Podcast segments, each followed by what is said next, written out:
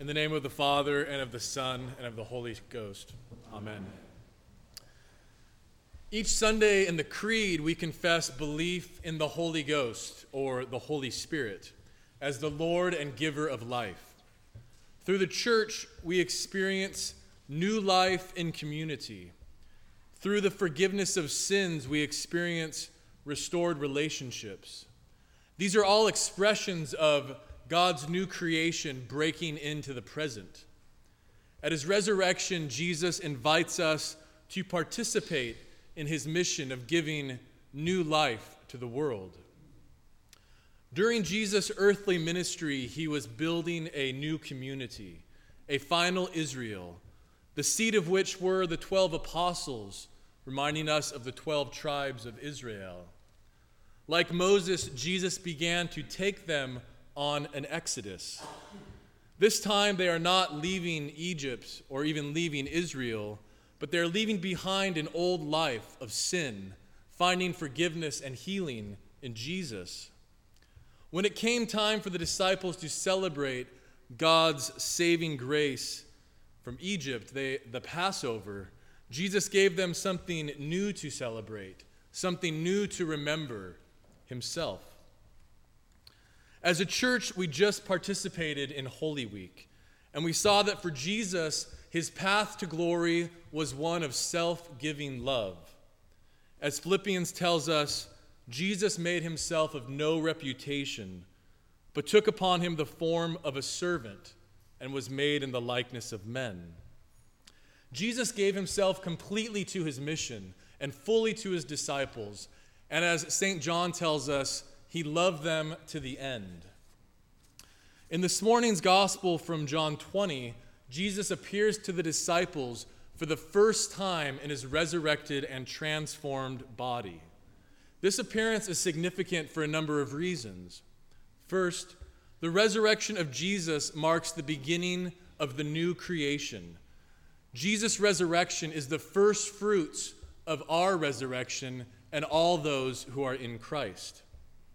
Second, Jesus commissions his disciples to continue the work which the Father has sent him to do.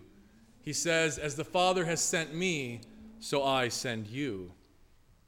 Jesus breathes upon them, giving them the Holy Spirit for missional power and giving them the authority to forgive and retain sin.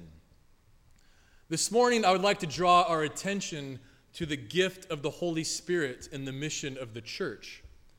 Though our liturgy is wholly Trinitarian, it seems easier for, easier for us to grasp the work of the Father and the work of the Son, but we have a harder time grasping onto the movement and work of the Spirit.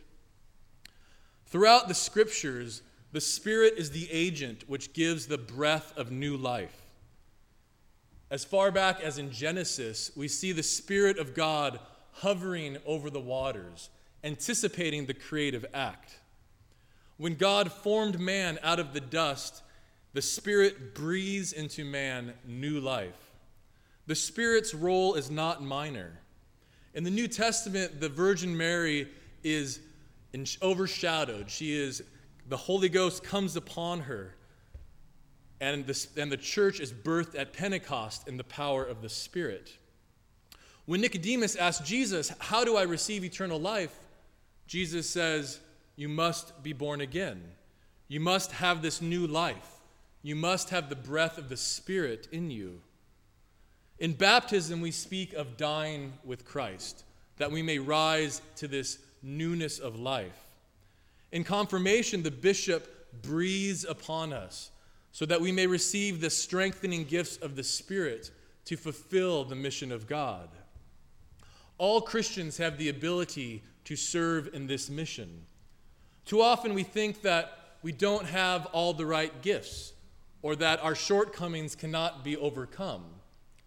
But then we look at the disciples, the 12, and we see plenty of failure.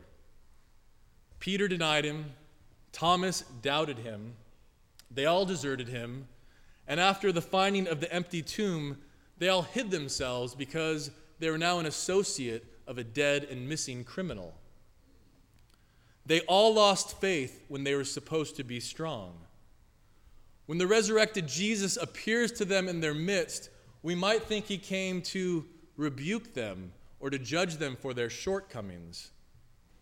But instead of condemnation, Jesus commissions them. He commissions them to do his work. And as Jesus promised earlier, he, he would not leave them alone, he would send them the Comforter, the Holy Ghost. This morning's epistle from 1 John connects to our gospel because of its emphasis on the Spirit. It reads, It is the Spirit that beareth witness, because the Spirit is truth. Jesus in John also tells us that He is the way, He is the truth, He is the life. The Spirit empowers us for mission because it enables us to testify to Jesus. And as St. Paul reminds us, no one can say that Jesus is Lord except by the Holy Ghost. Because of God's Spirit, we no longer have to live as slaves to sin, in the bondage of sin, but we can live as children of God who can cry, Abba, Father. The Spirit gives us faith and pours God's love into our hearts. And most importantly, the Spirit enables us to testify to the truth, to Jesus. This is why Jesus breathes his Spirit on the disciples. And when the bishop breathes God's Spirit onto us in confirmation, he is empowering us and enabling us to continue the work of God. The Spirit gives life, raises the dead, and is the agent of the new creation.